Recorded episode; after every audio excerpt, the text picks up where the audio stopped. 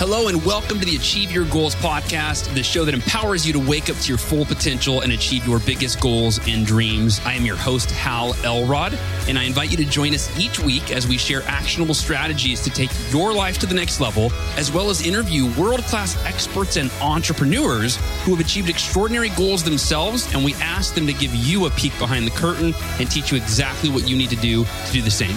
Ready? Here we go. Hello, my friends. Welcome to the Achieve Your Goals podcast. This is your host, Hal Elrod.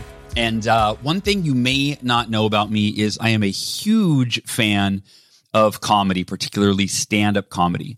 Um, in fact, I, I, used to, for, for a couple years, I used to watch uh, stand up comedy videos during my lunch break every single day. And not just for the enjoyment of that, but I was actually doing it to develop my comedic timing as a keynote speaker. So I'm a speaker, I tell jokes, and uh, I feel like when people are laughing, they're learning, they're listening, they're enjoying themselves. So I used to watch stand up comedy every single day, uh, just to, yeah, just to kind of be in the mindset of how jokes were delivered by people that delivered them for a living. Um, one of my favorite comedians is Brent Pella. And if you don't know who Brent is, he's a 32 year old comedian and current cast member on VH1's Wild and Out. Best known for his hilarious parody videos of American politics and pop culture, which have combined for more than 200 million views across YouTube and his social media channels. In fact, I am such a fan of Brent's comedy that uh, my wife and I have actually seen him perform stand up live here in Austin, Texas, twice in just the last few months. And what I love about Brent is that he pokes fun at both sides of any issue, including, you know, the controversial ones. So, for example, the first video I ever saw of his that a friend sent me was titled People Who Wear Masks versus people without masks, right? At that time, it was a very controversial topic. And he played both characters in the video. He was played the person with the mask and then the person without the mask. And he kind of just poked fun at both sides and kind of pointed out some of the absurdities uh, from either perspective. And then this was the cool part. He played a third character that came in at the end. He came in and unified both sides by reminding people what matters most in terms of being empathetic and seeing other people's viewpoints. It was really cool. It was like this comedy video with like a really meaningful message at the end. And then another example of him kind of poking fun at both sides of an issue during the 2020 presidential race, which obviously very heated and controversial. He did multiple parody videos as you know Donald Trump and as Joe Biden and as you know other folks in the in in the political arena. And just just you know teased it all which I think that's what comedy is about right? It's it's finding the funny in things that are otherwise maybe stressful. And uh, and you'll hear Brent at the end of our conversation today which I had so much fun talking to Brent. I just I love this guy. He's such a not just a funny person but he's such a good human being. And um, and at the end, I ask him about because he's very spiritual, and I ask him how he how he sees the relationship between spirituality and comedy. And I think you'll love his answer and the mission that he is on uh, as a result of his answer to that question. Today, we also talked about his creative process. I recently was asked to do stand up comedy. And so I actually picked Brent's brain. I'm like, how do you write jokes? How do you intentionally, uh, you know, create funny material? We talked about how he got his start in comedy, which is such a great lesson for all of the listeners of this podcast as the, you know, the Achieve Your Goals podcast, hearing how persistent he was to achieve his goal of becoming a comedian. Uh, you're going to hear a really cool story about how he landed a role in the hit TV show Wild and Out. It's in its eighth season. It's a hit show on VH1, but Brent's been a cast member for this is his fourth season that he just wrapped up, and just a whole lot more really, really uh, great stuff from Brent Pella today. Again, I, I really enjoyed this conversation. All right, before we dive in, let me take just a minute or two to thank our sponsors. Of course, our longtime sponsor, Organifi, makes the highest quality whole food, plant based nutritional supplements on the market, some of which are in capsule form, but most of which are in powder form. So you scoop into your smoothie or a glass of water or juice or nut milk or whatever, and you get all of your nutrition nutrition from their protein powders to their product Pure that helps with cognitive function to their product Glow that my wife's been raving about that helps your nails be stronger and your hair be thicker. It's got collagen in it and a whole lot more. Head over to Organifi.com forward slash Hal. That is spelled O R G A N I F I Organifi.com forward slash Hal, and then use the code HAL at checkout. My name, Hal at checkout. And as a listener of the podcast, you get 20% off your entire order. And then last but not least, our newest sponsor, Cured Nutrition, who also makes some of the best, highest quality, whole food, plant based supplements. What makes Cured Nutrition different is they incorporate CBN oil for all of its healing properties and it's as a binder for the other ingredients. So for the two products that I love, I take Rise in the morning, which is a nootropic to help with your focus and clarity. And I take nightcaps in the evening, which helps me to sleep at night. It's got CBD and CBN oil. One's a relaxant, one's a sedative, and I sleep like a baby and I wake up feeling refreshed. And they have a whole lot more products, but those are my two favorite. Head over to curednutrition.com forward slash Hal. That is C U R E D, curednutrition.com forward slash Hal, and use that same code H A L Hal at checkout for 20% off your entire order as a listener of the Achieve Your Goals podcast. All right, friends, uh, I'm excited for this conversation. It's a whole lot of fun and it's thoughtful, it's insightful. Uh, my new friend, Brent Pella. Brent Pella, dude, this is an honor, man. I'm a huge fan. Thank you, bro. I'm a fan of you. I'm a uh, fan of you. Oh, For real. I, I, was I was before we met, and uh, you know, I'm just happy to make friends with people that I'm already fans of, so I don't oh. feel as weird around them. I didn't know that. That's cool. Yeah, man. I just uh, so it was a pleasant surprise. So I went and saw you do stand up. My wife and I uh, here in Austin, Texas, a couple months ago, and then uh, I went. Uh, JP Sears had a show, and JP is a personal friend of both of ours, and uh, it was cool. He said, "Hey, text me when you get here, and I'll bring you back to the green room." And I had my funny thing to say to JP lined up. I was going to be like, "Hey, are there any funny comedians here that are in the green room that I can hang out with?" And uh, and he opens up the the secret door to the green room, and I walk back, and you're back there. And that was a, a total pleasant surprise. I had no idea that you were opening up for him, man. Yeah, yeah. So the answer was yes. There was one. There was one fu- significantly funnier comedian. Yeah, it's funny that that's actually I discovered you. I found one of your videos. I think it was the mask video. Oh um, yeah, yeah, I think that was the yep. first video of yours I saw, and I like I showed it to my wife. I said, "Hey, I was like, he's kind of like JP Sears but funnier." and then I text JP and I said, "Hey, I said you should do a video with this guy." And he said, "Dude, we recorded it like three days ago, and it yeah. it's, it goes on YouTube tomorrow." I was like, "Oh, that's that's awesome!" So, yeah, yeah that's man. great, man. I, yeah, I love JP. We met a couple years ago, pre-COVID, pre pre Pandy days. Mm. We so we kind of went through that whole transitionary phase with our comedy together. But yeah, it's it's been a blast, and and it was super cool to see you out in Austin too. Well, that's what I love about your comedy is, uh, you know, I was j- just to brush up. I was on your YouTube looking at your videos, and I was like, your range is really dynamic. You know, JP, for example, used to be all about spiritual comedy, and then you went really hard into political comedy, and and you hit on political comedy, right? But then you have, you know, like with Nikki Howard, your your partner in crime, the couples comedy, and you know, yeah, yeah. And, and you do you do a lot of impressions, yeah. So yeah, so I like I like that you're, you know, it's like if somebody were to look at your YouTube channel, they're like, I'm not sure what his exact beliefs are or where he leans, which yeah. is great. It's kind of it appeals to everybody, right? Your your Biden impression's yeah. great. Your you know what I mean? Like, yeah. Th- I thank you for that. That's a cool thing to kind of hear somebody's perspective when they're trying to figure out, oh, what's this guy all about? And yeah. I think that's been both a blessing and a curse in a mm-hmm. way in in the whole Hollywood game and just entertainment in general and trying to make a career. Yeah. Because you really do I've seen a lot of people really create this foundation of of following and and fans and and support because they plant their flag yeah. a certain hill, right? And yep. they, they stick to a certain belief or a certain style of comedy, even if it's outside of the political realm. Like it's just this thing, it's just impressions of this guy, or it's just topical comedy. But like I, I just I just enjoy so many different things that I, I kind of made the conscious decision a few years ago to do whatever I thought was fun Yeah. And if that means slow growth, cool. That I, I as long I'm I'm going to be happy to grow slow. You know. Yeah. So it's uh, it's it's interesting to hear you say that because that is kind of that's been a, a choice along the way. Yeah, that that is cool. That and for me, that uh, similarly, you know, I'm not a comedian, but with you know podcasting and writing and and being an online influencer, whatever you want to call it, I obviously have you know some opinions around things.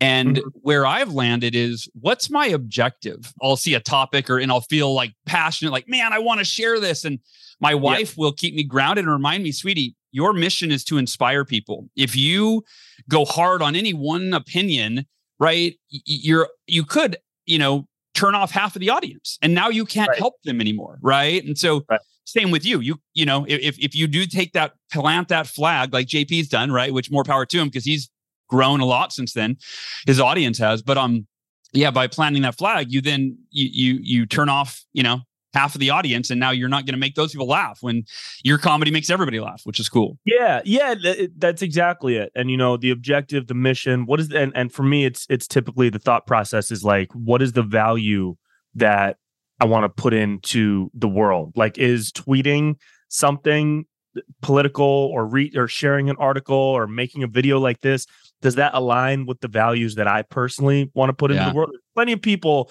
whose value they want to put into the world is specifically progressive liberal ideas or conservative value and that's totally fine because that's that's that should happen we should Sure. have people we need that too yeah yeah absolutely my my value has always been like how can i comment on the absurdity of what's happening Yeah. and just kind of share an opinion that might bring people from different sides of the spectrum into this opinion you know Yeah. so um it, it, that's what's prevented me from going like fully one way or the other on certain things although i do lean from time to time and that's just fun sure But- it definitely is like that I feel like you just said something that, you know, I feel like unity is what we need now more than ever. Right. So if you can be unifying where you're not picking a side on any topic, right? You're saying, hey, like, what's bigger than that? To me, what's bigger than that is our humanity. Like I always say that what we have in common trumps what our, our differences are superficial. You believe this, you believe that, you think this, you think that, right? Versus, oh, you're a human being and so am I. And we're on this journey called life and and that to me trumps everything and then Yeah. therefore values like kindness and love and unity that trumps you can't say trump now without there being this association but so yeah all right so this morning uh, i was when i went to youtube to to start just you know refreshing my brent pella uh, material uh, i ended up uh, a norm macdonald video popped up oh and I ended up instead of spending an hour watching your videos, I just watched Norm Macdonald videos Uh, this morning. an hour much better spent. Yeah. You you that- Oh, that- yeah. Yeah, man. And it is, it's so true. He's one of those artists that I, I didn't appreciate until he was gone. And then I started to hear other comedians talk about him. Did you see his uh the last stand-up he did on the Letterman show? Did you see that? I don't think I did. No, was it Oh, recent in recent yeah, years? uh, it was before he passed. So I mean, in the last year or so, I'll send it to you. It was powerful because it was it was an incredible set, hilarious, and then toward the end, and no one knew he was dying of cancer except for him. And then Mhm. toward the end, he starts saying, "I think this is the last time that I'll be on the show," and he just broke down and started crying and was like, "Dave, I love you. You've done so much." Anyway, so yeah, man, I'm I'm a fan. What? Who are some of your favorite comedians? It's a good segue. Um, yeah, of all time, you know, Jim Carrey is up there. My mom, I, I grew up with a single mom, and and we would watch Saturday Night Live all the time. This is right after the Chris Farley era, Mm, going into Will Ferrell era, and then the Lonely Island era after that with Andy Samberg. yeah, So, you know, Will Ferrell is like in my top three. He's Yeah. on my Mount Rushmore. Jim Carrey for sure, especially what he was doing on on In Living Color. You know, the whole fire fire marshal bill. Fire Marshal Bill. I was I was Yeah. I watched it. Yep. Let me tell you something. Right. um, and you know, I love Eddie. I love what Eddie used to do. And Robin Williams, man. Um, you know, just his insanity, his controlled insanity is something I absolutely love. And also those guys that I just mentioned all dipped into drama uh, Mm. really well too. Robin Williams, Jim Carrey, they all did a really good job anytime they were uh, a part of a drama project. And I, I like that a lot because, you know, com- a lot of comedians are like broke it. You hear those cliches that comedians are like broken inside or like something terrible had to have happened. Yeah. For some, maybe, but for others, I think, you know, comedians have a certain perspective toward the world that allows them to see the light and the dark. And that's what helps them facilitate their commentary on what's happening in society. And so I always liked comedians who could do really well both in comedy and in darker drama projects because it really showed another side of humanity that I think a lot of other actors who maybe only do drama Yeah. wouldn't be uh, to reach. Well, yeah, I, I honestly think that Adam Sandler is a good example of someone who I think is a way better Oh, dramatic actor. Yeah. right? Way better Absolutely. dramatic actor than comedic actor. His comedy, it's, it's you know, it's it's it's all right. Um, I you like know. his style. Yeah. But Yeah. you know, for him in dra- in the drama world, uh, incredible. Yeah. Did you see Hustle? His his newer one. Yep. Loved it. Such a good movie, man. Great. Such a good Yep. movie. Uncut Gems, phenomenal. Yeah. Now, are you a fan of? Uh, so, my favorite comedian right now, uh, next to Brent Pella, right? So, second favorite comedian Second favorite, uh, yeah. is uh, Nate Bargatze. Are you you, you Oh, follow him yeah. at all? Dude, absolutely. Yeah. He's one of the best storytellers I've ever heard. Dude, he's so subtle. He's so funny. He's so clever. Yeah, man. I'm, I'm, yeah, I'm a big Yeah, Nate Bargatze awesome. fan. All right, so let's let's talk about your start. So actually, I, I have to mention this selfishly. So this doesn't apply to my audience, but everybody listen. A buddy of mine, uh, Garrett Gunderson, has been doing comedy tour uh, for the last couple of years. He's been touring the country, and his background is like a financial expert. And he just decided, like, I'm going to get out of my comfort zone and you know make this bucket list thing happen. And No now way. he's doing shows all over the country. And Oh, so he awesome. recently reached out and said that I could open for him at his next show. Now, I'm a keynote speaker. I tell jokes in my speech, but I'm not a stand-up comedian. So I'm like, I, I'm I'm terrified and I want to do it, right? Because I'm like, I got to Yeah. get out of my comfort zone and do this thing. So Yeah. I want to hear, you know, from somebody that's a professional comedian that's absolutely hilarious. Like, how did you? Let's start with how did you get your start, and then I might pick your brain for like, how do I write jokes? But Oh, dude, let's start with like, I want to hear your background. Yeah. So, you know, I was doing um when I was in high school, going into college, and then all through college, my favorite the the biggest thing in comedy was Andy Samberg and the Hmm. Lonely Island guys on Saturday Night Live. This is how old are you, by the way, to give context? yeah, I'm 32. This was 2008 through 2012, 2013 ish. So this was Okay. basically my entire college. This was Dude, I thought you Uh, were way older than that. Continue. That's what everybody said. You should see the top of my head. You would have thought I was 40. Um, so No, just It- your. I thought forty was just your face, but go continue. I'm, I'm 27 in the body. Um, they were. do- This is back when SNL was like crushing on digital shorts, and they were just super, super funny. And so they were such a, a big inspiration for me and all my friends. We started shooting little comedy sketches with like a handy cam. Right. This Nice. is pre iPhone. This is handy cam Yeah. days. yeah. and and then in college we did it a little bit more and i got into film and media in college and made a couple of comedy music videos just for fun i was also making music videos for local hip hop artists in santa barbara Okay. and just as like a part of my filmmaking kind of self experience i was in the film program in college too Okay. and I realized that, you know, I'm making such good videos for these guys. Why don't I make a comedy video for myself? And so I did. And it went viral in the UC Santa Barbara scene. And we were, we we would play it at like frat parties and and we would play it at house parties. It was crazy. It was super fun. What was the topic of that? What was that video? Uh the first one was called Bike Path Love. UC Santa Barbara has miles of bike paths Uh and people are half naked just all the time, you know, in bathing Yeah. suits and Yeah. whatever. And there's gorgeous girls biking around the bike paths all the time. And I felt like I was falling in love every time I Every went to the time. So I made a song. It's still out right now. Nice. And it, it got like really big in, in the UC Santa Barbara scene. And that was my first kind of like taste of any type of success with entertainment or comedy. And I still I wasn't taking it seriously at all. It was just for fun. Yeah. And I moved to LA after and I'm making uh, more music videos and short films with a buddy of mine. But I really wanted to get into comedy. So I dove into stand up and improv. Actually, here's a cool story. Here's here's All a very here's a cool story of how I, I a little more detail. So when I was in LA, I first moved to Los Angeles. I was working at the Cheesecake Factory, which I truly believe that everybody in America should be forced to work at a restaurant for two years. yeah. Um, the same way people in Europe are forced to work in the army, people in America should be forced to work at a my wife feels the same way. Yeah, she was in. Yeah, Yeah. she feels the same way. So I was at Cheesecake Factory um, for my first full year in LA, And a friend of mine was at LMU and was on campus and sent me a picture of this flyer that was posted up on a building. And it said casting extras for a Lonely Island music video. Call this Oh. number. And I saw that and I looked at the picture and in the bottom right corner there was a there was a, a logo. It was like a CC logo and it said caviar. And I, I thought to myself, you know, I could I could go be an extra, but wouldn't it be cooler to try to like weasel my way into some type of assistant position so I could be like really behind the scenes and learn about these dudes and, and what their process is? So Yeah. I Google caviar. Turns out it's caviar content, a production company out in LA. I start calling. I just call cold call them. And I'm trying to get in touch with the producer. And obviously, you don't do that. You don't just call a production company and ask to Yeah. get in touch with like a high level person. So immediately they say no. Uh, the next couple days they say no. So then I call back and I pretend like I'm a producer from a different production company. and this time they transfer me to a producer.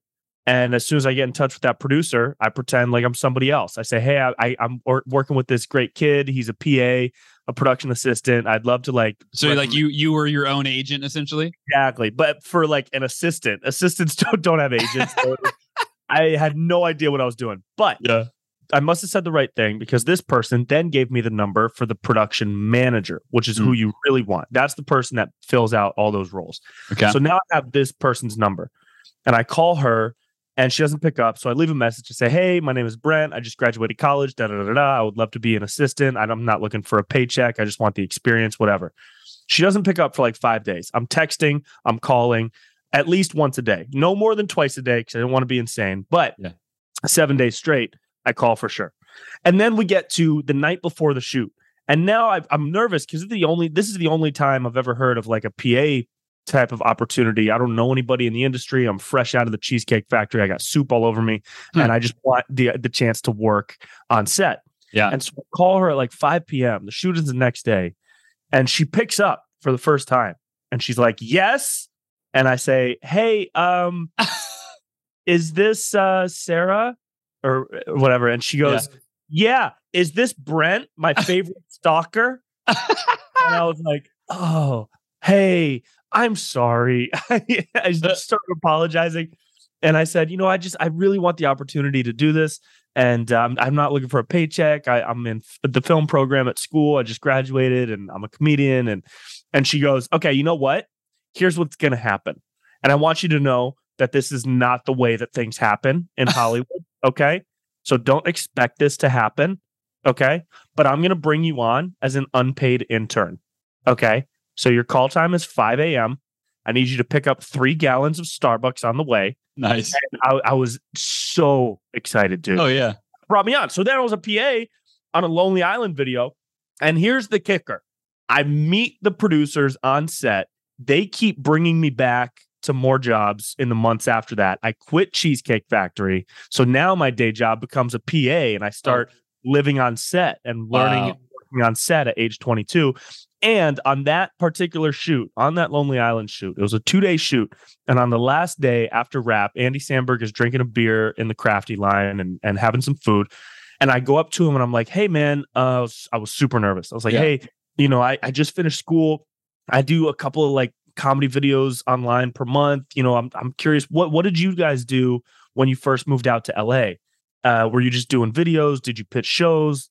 And he goes, oh, well, you know, when, when I first moved to LA, I, I did stand up and I was doing stand up in New York too. And, and, you know, I was never very good, but I did stand up for like seven years and it really helped me write and get used to being in front of people. And, and that's when it kind of like clicked for me. And Yeah. so after that, I started doing open mics and that was kind of the kick in the ass that uh, I, I guess I needed to hear to start doing open mics. So That gave set- you kind of, gave you direction. It gave you okay clarity. Oh, this is what I, I'm. gonna Yeah. Andy Samberg said, "Do do stand up." I'm doing stand up. one of my heroes said he did this and he would got better from it. Of course, I got to do that. So yeah. that whole experience of chasing that opportunity down is what kind of set a, a foundation for the future. Yeah. It's such a cool story, and one of the you know the lesson from that to me for anybody listening, right, is persist until you succeed. You know Yes, how, how many of us would have yeah. called every single day and risked. You know, I mean, I think most be like, "Oh, I, I don't want to annoy them, or I don't want to turn them off, or I don't want." what You're like, dude, I I I got to get their attention. I got right. Um, Yeah. I love that. I love that. Yeah, that whole closed mouths don't get fed yeah. trope, you know, that's yeah. it's very real. And if uh if you can figure out a way to consistently stalk and annoy somebody without them fearing for their safety, I think that's the key. yeah. I don't know why that story reminded me or the the stalking portion of the uh the weird Airbnb guest video that you did. Oh yeah, yeah, yeah. I've showed that one to my that's kids. Deep cut. Yeah, that's a fun one. Yeah, that's great. Um, so let, us talk about the comedy landscape right now. You know, one of the things that I thought about is I thought, man, uh, like, so my audience is really diverse, right? But if I had to pick the majority, probably 60% is women like 40 to 50 years old, right? and then 40% is you know it's i mean men that range range and then a few younger folks right but it's but that's kind of the that's the the the majority and so i thought man a lot of brent's videos would probably be offensive to some of my audience right and i personally I, i'm not a big fan of being offended like i just feel like being offended is a personal choice and it's become so prevalent now that like you know being offended is like a badge of honor yeah so i'm just i'm curious uh, as to your your view of the comedy landscape eh, over the past few years. Yeah, it's almost like being offended is a is an accomplishment sometimes. Yeah. You know. Yeah, the past few years it's been wild. I I didn't do political comedy until COVID, until like April May of 2020. I just didn't it didn't interest me. Um I didn't think politics were interesting to yeah. talk about. I thought it was boring and cliche and and had been done. And so I was in more of the uh, topical comedy observational world. And 2020 hit, and I just personally saw a lot of stupidity happening, uh, subjective stupidity. I thought that some of the things were stupid. I thought people who wore masks outside with no one around were being stupid. Yeah. And I also thought that people who would like openly argue at stores for stuff were stupid. Like just there was just a lot of dumb in the world. Yeah. And I think uh, a lot more people started recognizing those dumb things around the same time, kind of waking up to uh, the the seeing how the world actually operates in 2020 because now we're under more control than ever with lockdowns and mandates and masks and vaccines and all of these things that prior to then we never never thought about yeah with or think about yeah and with that shift, I think a lot of people traveled to one end of the belief spectrum or the other. Mm. And that made a lot of people team up. And the, you know, tribalism is natural in, in any group of social animals, right?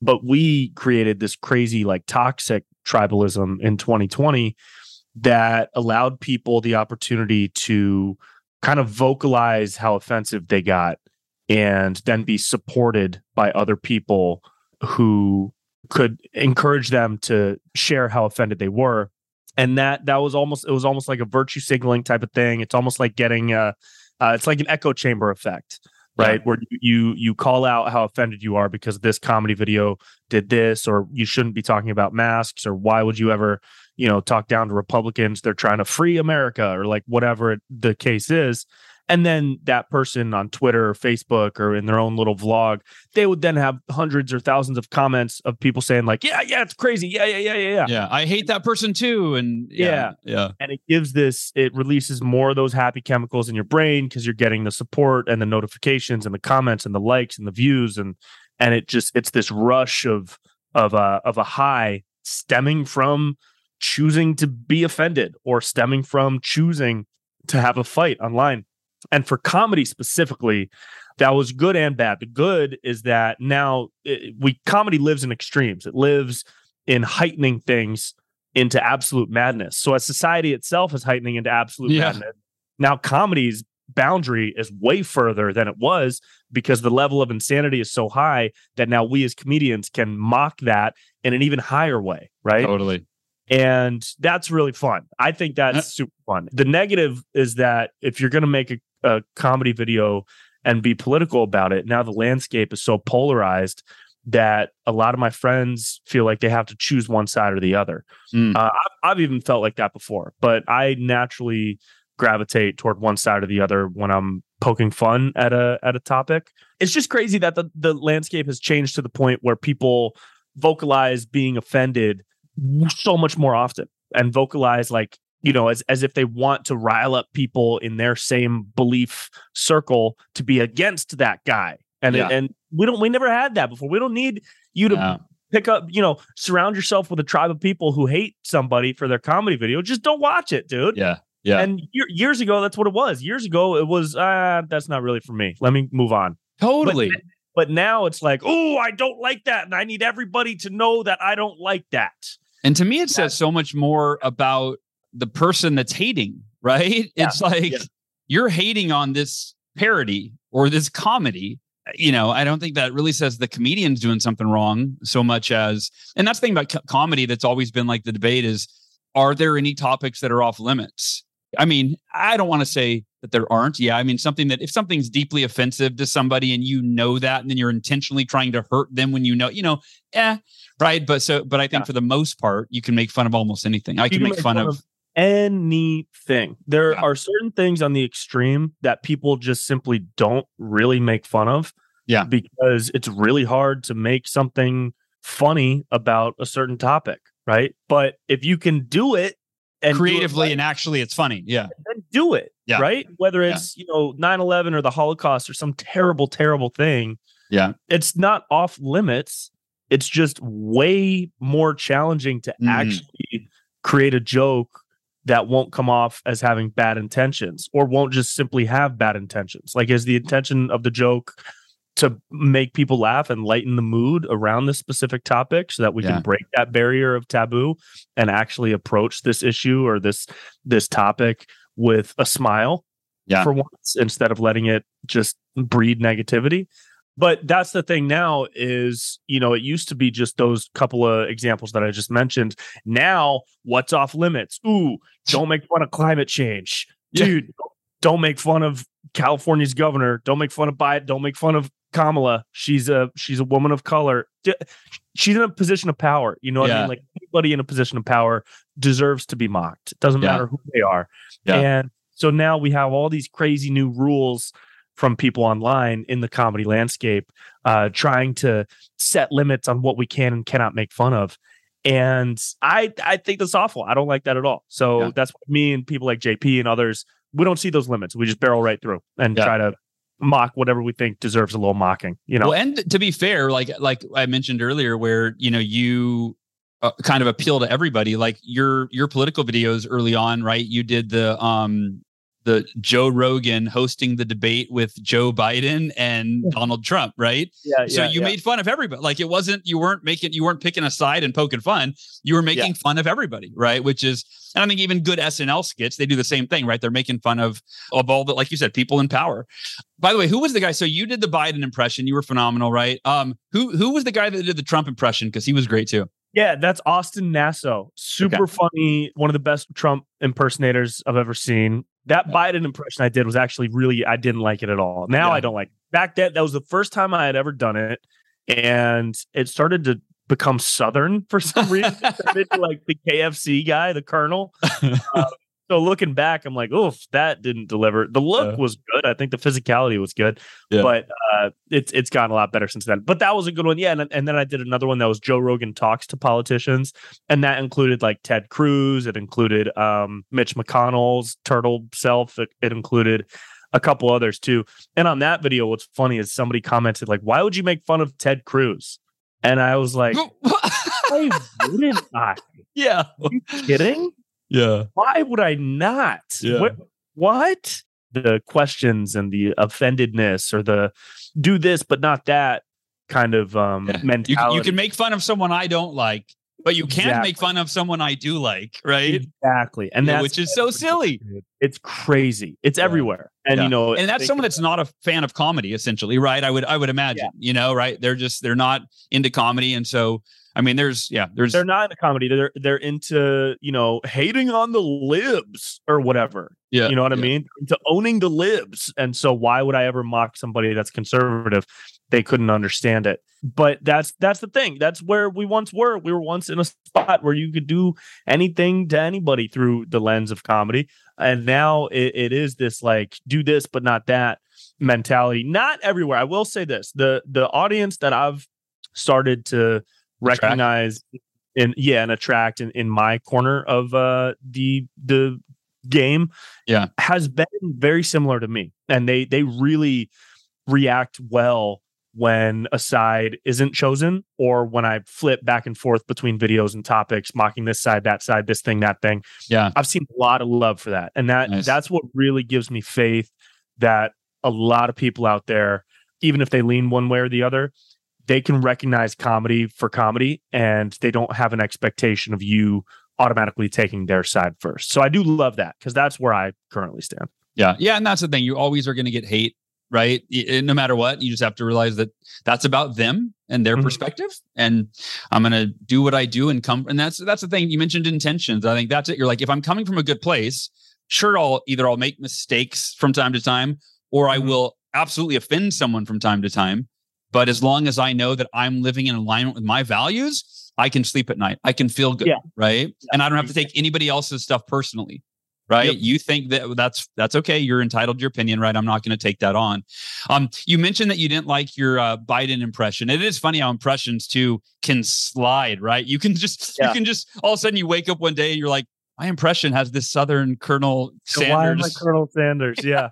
yeah uh, my my uh, like whenever i do acts i can't do accent so that's my i don't do a lot of impersonations but I, i'll try to do an accent and my wife's or my daughter will call me she's like dad that my my daughter loves doing english accent she's 13 Oh, and i'll yeah. try to talk back to an english accent she's like dad you sound japanese or chinese or mexican like you don't you don't sound she's like stop Yeah. stop That's not you're it. ruining you're ruining an english accent You're 10 Um, countries away. Yeah. So exactly. So I'm curious uh, as to your. You mentioned that the Biden impression you don't like. What have been your a your favorite impression to do? Which one do you enjoy doing the most? I mean, you've done Eminem, The Rock, Gary Vaynerchuk, right on and on. Uh, so what's been your favorite, and what's the one that either you think you nail the most, or people have told you it's the most accurate? Yeah, that's a great question. And thank you for allowing me to now feed my ego even Yeah. more. Uh, Please. This is what this is my breakfast today. So, uh, my favorite one, you know, I think I got to say Eminem because that was the first one that ever popped, and I didn't even expect it to really pop. And I, I'm such an Eminem fan. I think he's the greatest rapper of all time. It forced me to start writing my parodies like him. Mm. Because if you're going to do a parody of Eminem and have it be good, you have to write in his writing style. You have to nail these double entendres, triple entendres, these Mm. delivery patterns, these rhyme schemes throughout the verse and throughout the bars. And so that was really fun creatively. That was a that was an awesome creative challenge. And he's just so angry. Yeah. He's just so Oh, intense and So angry, you know? And he's so intense. And I love the being like a high energy guy. I love that. I love dipping into that kind of frame of mind. So I, I really like that. People have told me that of all my impressions, the Joe Rogan sounds the most like Joe Rogan. Yeah. And it's funny because I never really tried super hard to sound like him. So I think maybe we just have a similar, um, similar natural cadence. Vocal quality. Yeah. Yeah, yeah. So that was fun too. And then, of course, the Gavin Newsom one has just done so well with California because nobody was really doing a Gavin. I think, Yeah. Before I did the Gavin. it's Gavin Newsom, baby. and he, you know, he sounds like he's gargling marbles. So that's uh that's why I lose my voice every time I do Gavin. Every time. Nice. Every time. I can't way you got to get your get all throaty. Yeah, yeah. It just goes and it's just the whole time. But Yeah. yeah, th- it's all it's all been super fun. You know, I never um thought I would be a an impressionist of any kind. So I started doing it. But you know, I I'm, I'm such a nerd for just like human behavior and psychology Yeah. that when I approached doing some of these impressions, I just I love picking apart the the behaviors and the physicality and and the like decision making behind saying th- certain things for certain people. So it's been fun. Yeah, Yeah. it's a blast. That's cool. So probably my one of my favorite recurring themes in your videos are how bros talk about blank, how bros talk about politics, how bros Yeah, talk about nuclear war, how bros Yeah. talk about the the crisis in Ukraine, right? Like Yep. um so uh, so that I mean that's those characters are just so funny. Like you you do all of the all you know the guy rubbing soap on it right with the OCD washing his hands the whole time. And uh, so here's my question. I've I've thought about this. I'm like, how does he film this? Like I just not being behind the scenes and never done a video where you're playing. And for anybody listening that doesn't hasn't seen this, like he's playing four different characters typically, Mhm. right? Three three to four different Three. Yeah, yeah. three. And then you have your buddy with the curly hair.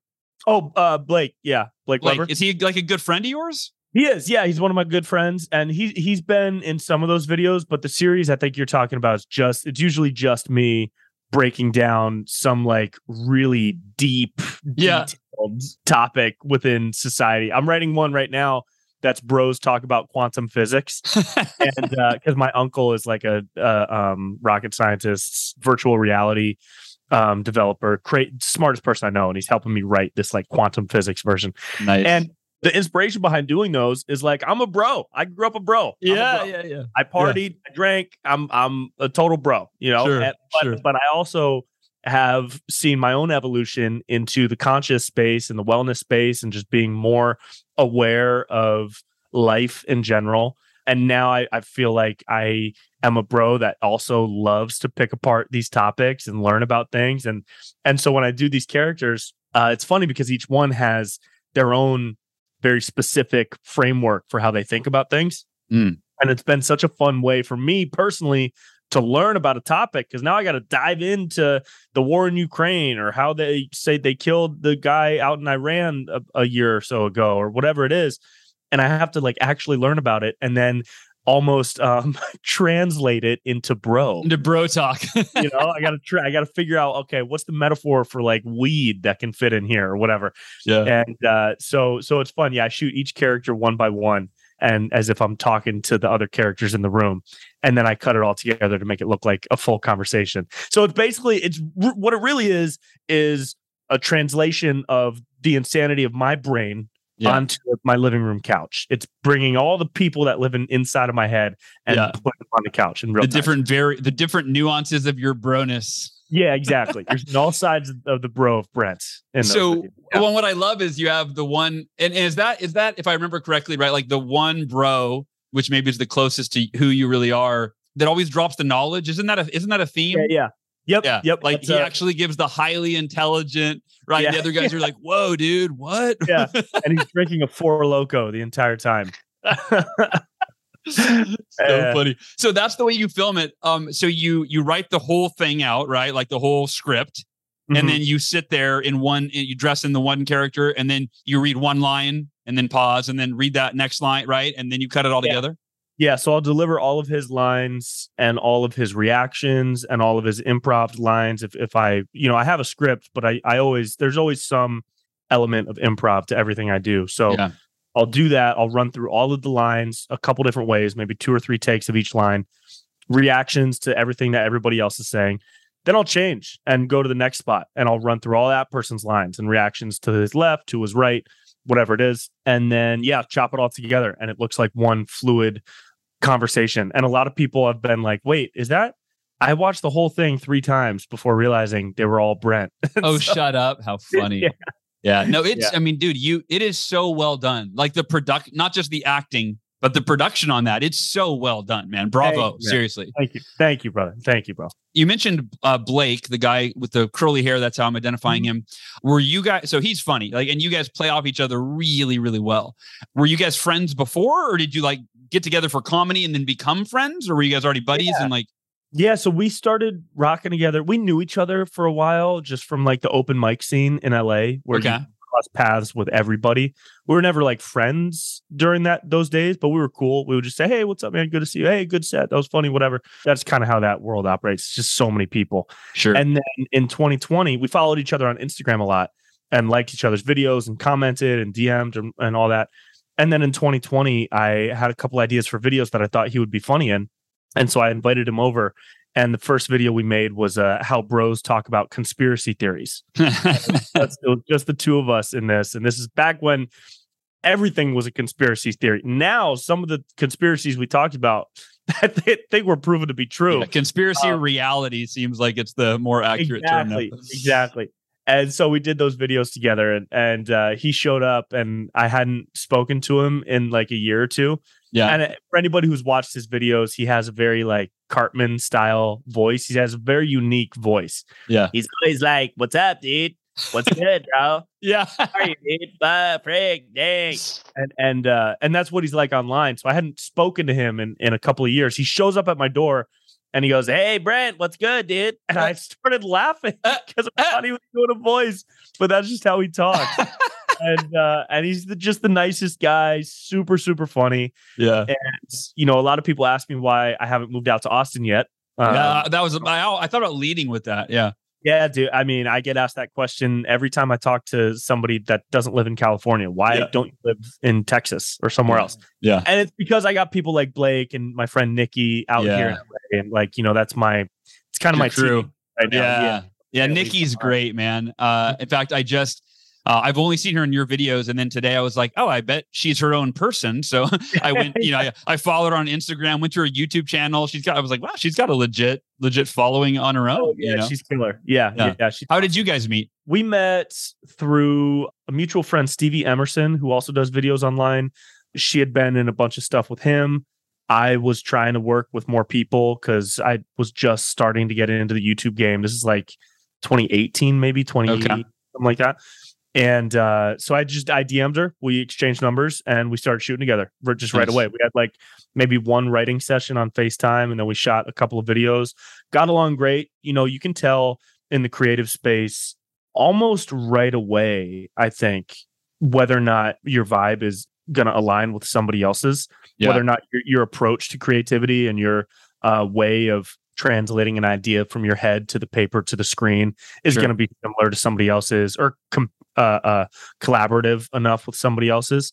And me and hers just clicked immediately. And the videos clicked and popped. And from then on, we were just, you know, she's now, I consider her now my closest collaborator for sure. Really? Uh, And we're putting together some bigger stuff now too. You guys have an incredible synergy. I thought when I saw you, I was like, "Oh, is that your?" I was like, "What's her name? Is she your girlfriend?" I totally thought she was your girlfriend. I mean, you guys, like, you guys Everybody does. really. Oh, sure, sure. Literally everybody does, which is Yeah. hilarious. We don't even correct people anymore. I mean, you'll probably uh, end up breaking up with your current and end up marrying each other. That's my that's my theory. you, you heard it here. It's uh, it's cemented on this Uh, podcast. That's I my gotta be theory. careful who I share this podcast with now. Yeah, don't share it with Nikki's boyfriend or your girlfriend. yeah. Uh, all right, I, I take it back. I take it back. Um, No. So, uh, so I mentioned that right. I that I my buddy Garrett uh, Gunderson invited me to do some stand up with him. So I'd love to talk to you. I'm, I'm curious about your creative process, and I think I'm going to call this episode "How to Be a Stand Up Comedian" with Brent Pella. Right. So I think we've Cool. delivered on that a bit, um, and I want to keep uh, that theme. How and when do you write your comedy? I would imagine a lot of it comes right momentary shower thoughts. You hear something from right, like as an author, half of my material is like it written in my phone on a note when I just am driving in the car and a thought pops in my head. But I'm Yeah. curious, comedy wise, like, do you sit down every day for for an hour? Like, yeah, break, break down your process. I will I will break down the process. I will say though first, if anybody actually like yourself is actually going to do comedy of some sort, what's even more important than Hmm. writing jokes for the first time is coming to an understanding with yourself that you might suck. Ah, Like that like everybody I was awful, dude. Everybody's bad when they first start. That doesn't mean you're gonna suck. You're probably to be fantastic because you Yeah. already like, do this and you have jokes that you you know how to deliver a line and, and talk to people. Yeah. But that was one of the biggest challenges for me is realizing, oh, I'm bad at this and I need to get better when I first started. And that is what kind of kicks me in the ass to figure out a writing style, which is I'll answer that now is like it's typically uh, ideas will come to me at odd times. I could sit down for three hours and then as soon as I stand up and go for a drive or a run, I'll have an idea then. I don't have a notebook with me then totally. computer then. So it, it kind of training your brain to be open at all times to receive whatever that idea is or whatever that spark of that catalyst of creativity is. That's big. And then for me, that that's just uh, I write it down in my notes on my phone, or like I'll dictate it into a note, and Yeah. it's typically just a line or a phrase. Like Yeah. uh, my girlfriend told me that I closed my mouth when I was sleeping once, and I stopped breathing. and she told me like super casually, she was just like, "Hey, the other night, you know, you stopped breathing for a little bit. It was crazy." anyway, want to get the salad for an appetizer? And I was like, "What? Excuse me." And so when she told me that, I just thought it was so funny, and so I wrote it down on my phone as a note. And so Yeah. now I'm trying to figure out how to make that into a How to joke. work that in? Yeah. That's hilarious. so yeah, so I'll take I'll do that. I'll write down a note or I'll dictate a note and then I'll bring that to the computer and I'll try to free write a little bit. But also, you know, I do hour long shows now. I do I do my headline act is is around an hour. So I'll write on stage. I love improvising. I yeah. from an improv background, I I love the free flow of just talking and trying to figure it out as I go. So I'll I'll write I consider that writing too. So I'll do that on stage. But for somebody that's preparing, you know, it's it's nice sometimes to do the Jerry Seinfeld method, which is to mm. set a timer for a certain amount of time, 30 minutes, and not take your fingers off the keys. Mm. And you end up with 99% crap. Yep. But 1%, when you read it back through, you take that oh, 1%, yeah. you start a new document, you put that 1% here, you set your timer again, and you try to go off of that. And maybe the next time you have 5%, right? Yep. And uh, I think that's a really cool way of just annihilating writer's block and just forcing yourself through it. And topics are the easy thing. That's the easy part. Sure. Picking what to talk about, you know. But yeah, that's that's been what's worked for me from a from a writing point of view at least. That's great, and that, that that's a great that Jerry Seinfeld strategy for anybody listening, whether you're writing comedy or you want to be a writer or you know or you're trying to solve a problem, right? Set the timer, just free write, and and I usually start with I'm not sure what I'm going to write now, right now, but hopefully it's going to be good, and I need to think of something funny, right? Like I just start I just start writing, and and then yeah, yeah. Then, like you said, one I ooh you're like ooh ooh ooh, and then ooh ah, a couple ideas yeah, yeah, come up, yep. yep, you know, and, and it's gold. My understanding of you is you're a pretty spiritual person. I would say. Would you consider yourself pretty spiritual? Yeah, right? yeah. Evolving from bro to spiritual. I uh, am a conscious bro. Conscious yeah. bro.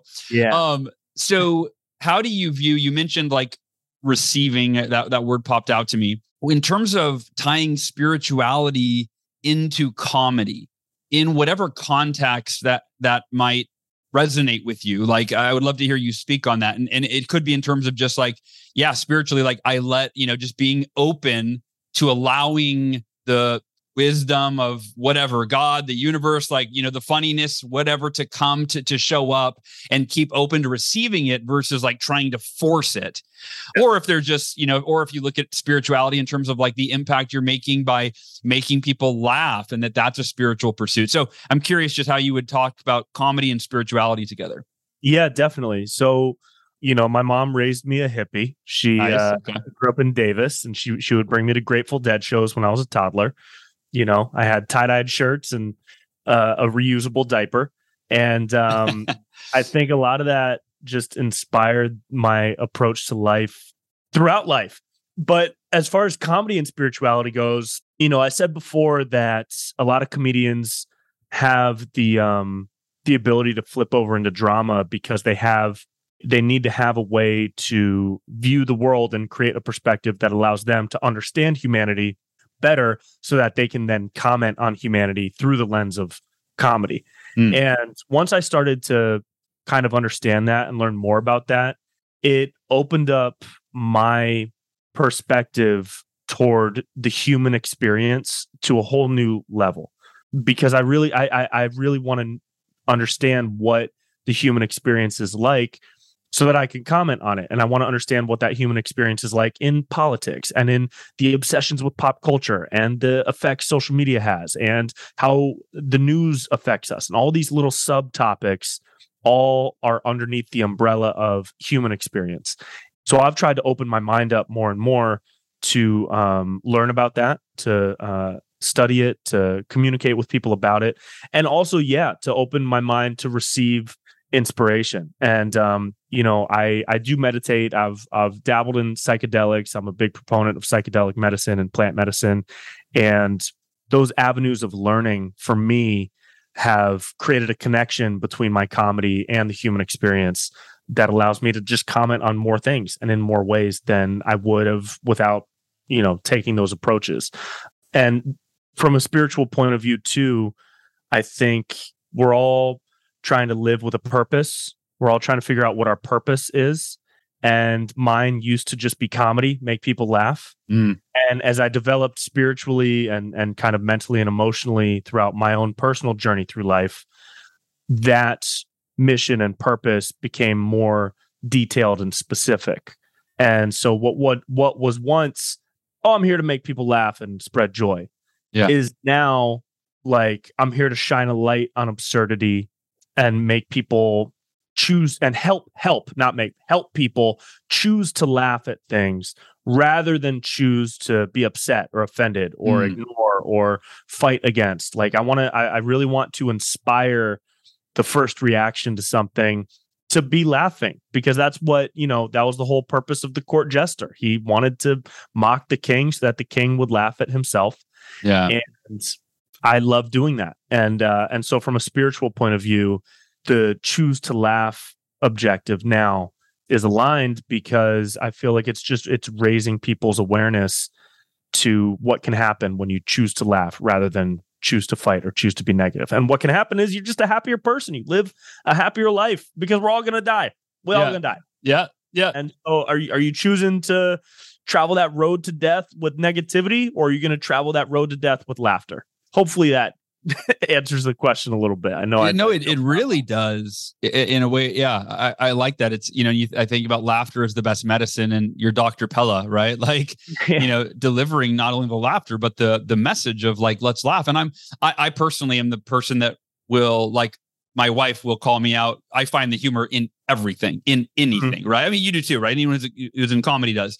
Um, and uh, but to the point where she's like, "That's inappropriate." I'm like, "How is anything? Who said it's inappropriate? like, according to who? Right? Right. Because you don't think it's appropriate, right? Like, I thought it was funny or whatever, you know.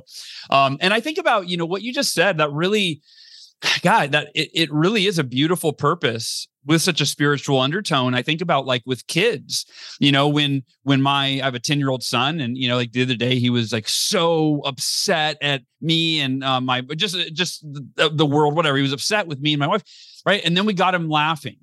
You know, a- a- right? And, and he was upset because he was in pain because he had this like bug bite and his hand was swollen. He was having an allergic reaction, and then that led to other stuff.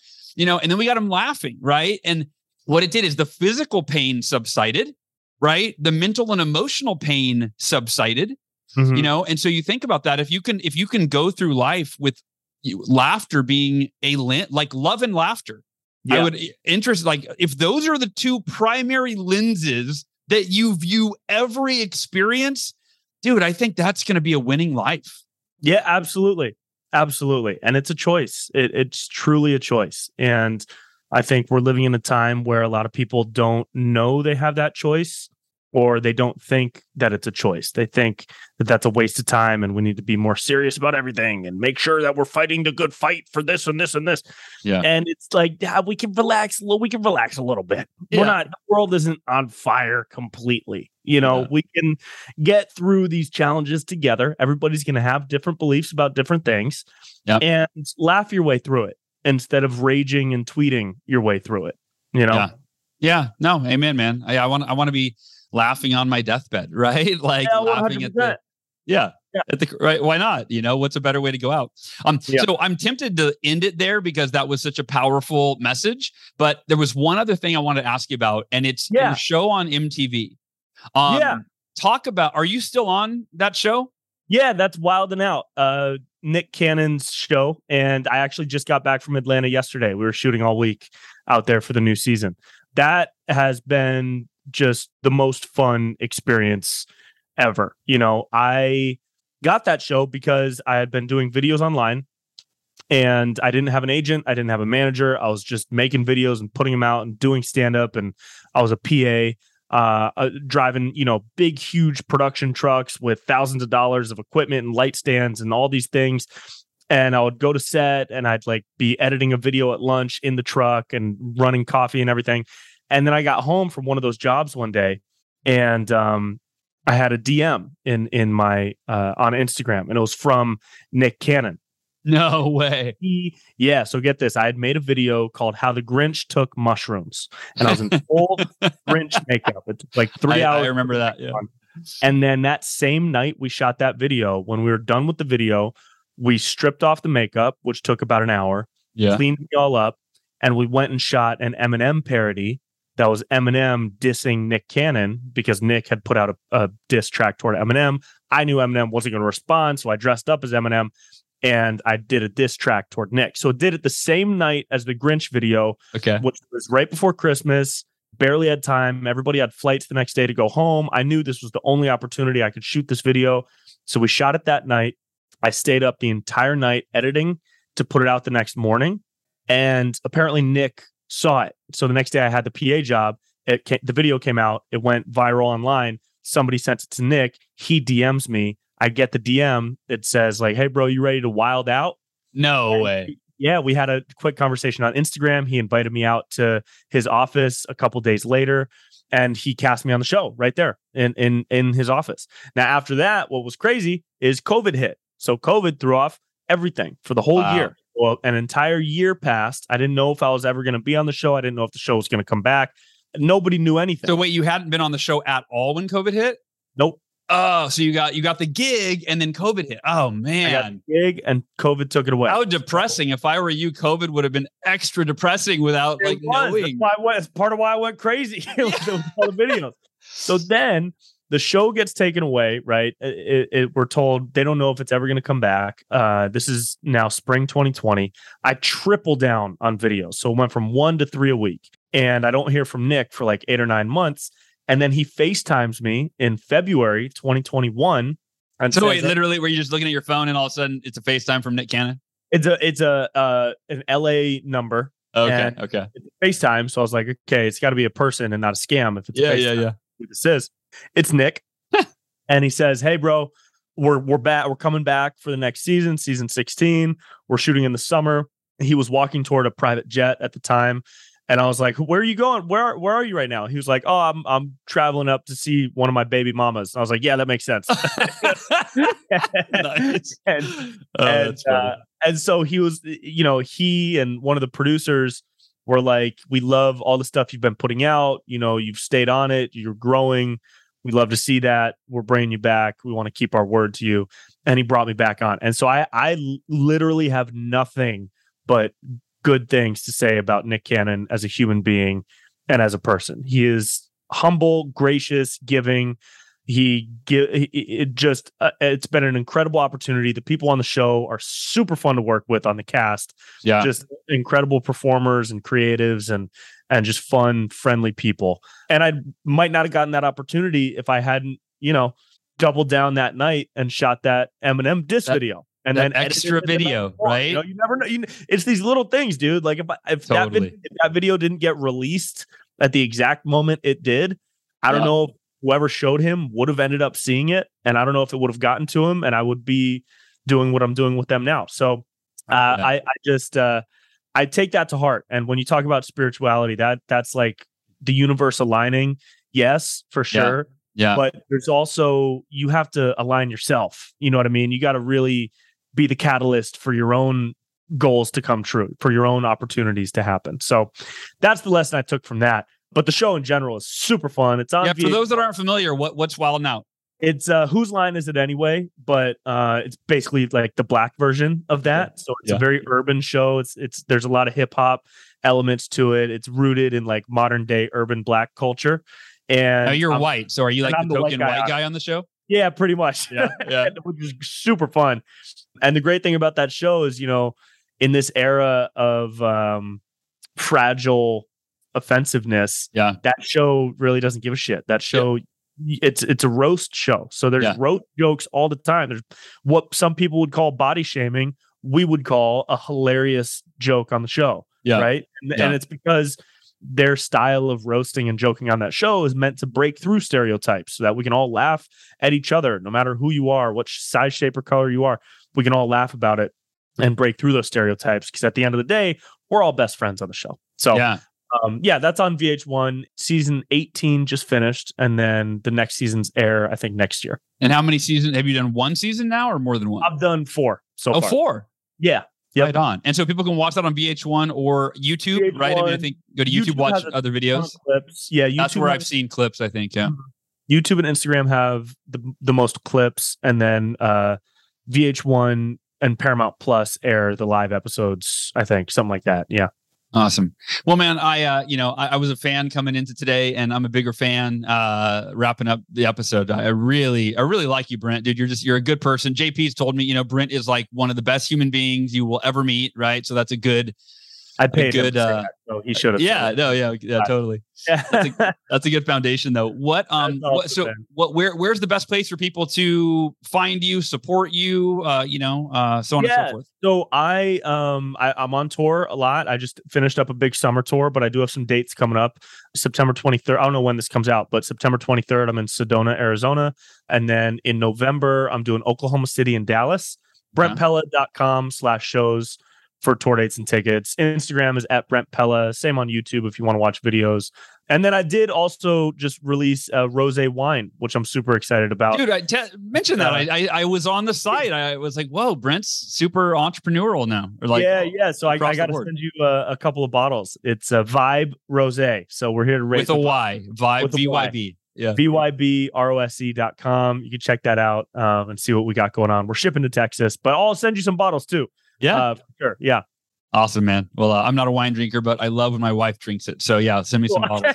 um, Perfect. I appreciate yeah, it, bro. All right, man. Well, much love to you and uh, goal achievers and members of the Miracle Morning community. I love you. I hope you enjoyed this conversation even half as much as I did with Brent. And uh, we'll have to have him on again. Love you, and I will talk to you next week. Thanks for listening. To learn more about the Achieve Your Goals podcast and to get access to today's show notes, transcript, and exclusive content from Hal Elrod, visit halelrod.com forward slash podcast. Thanks again for joining us. Be sure to tune in next week for another episode of the Achieve Your Goals podcast.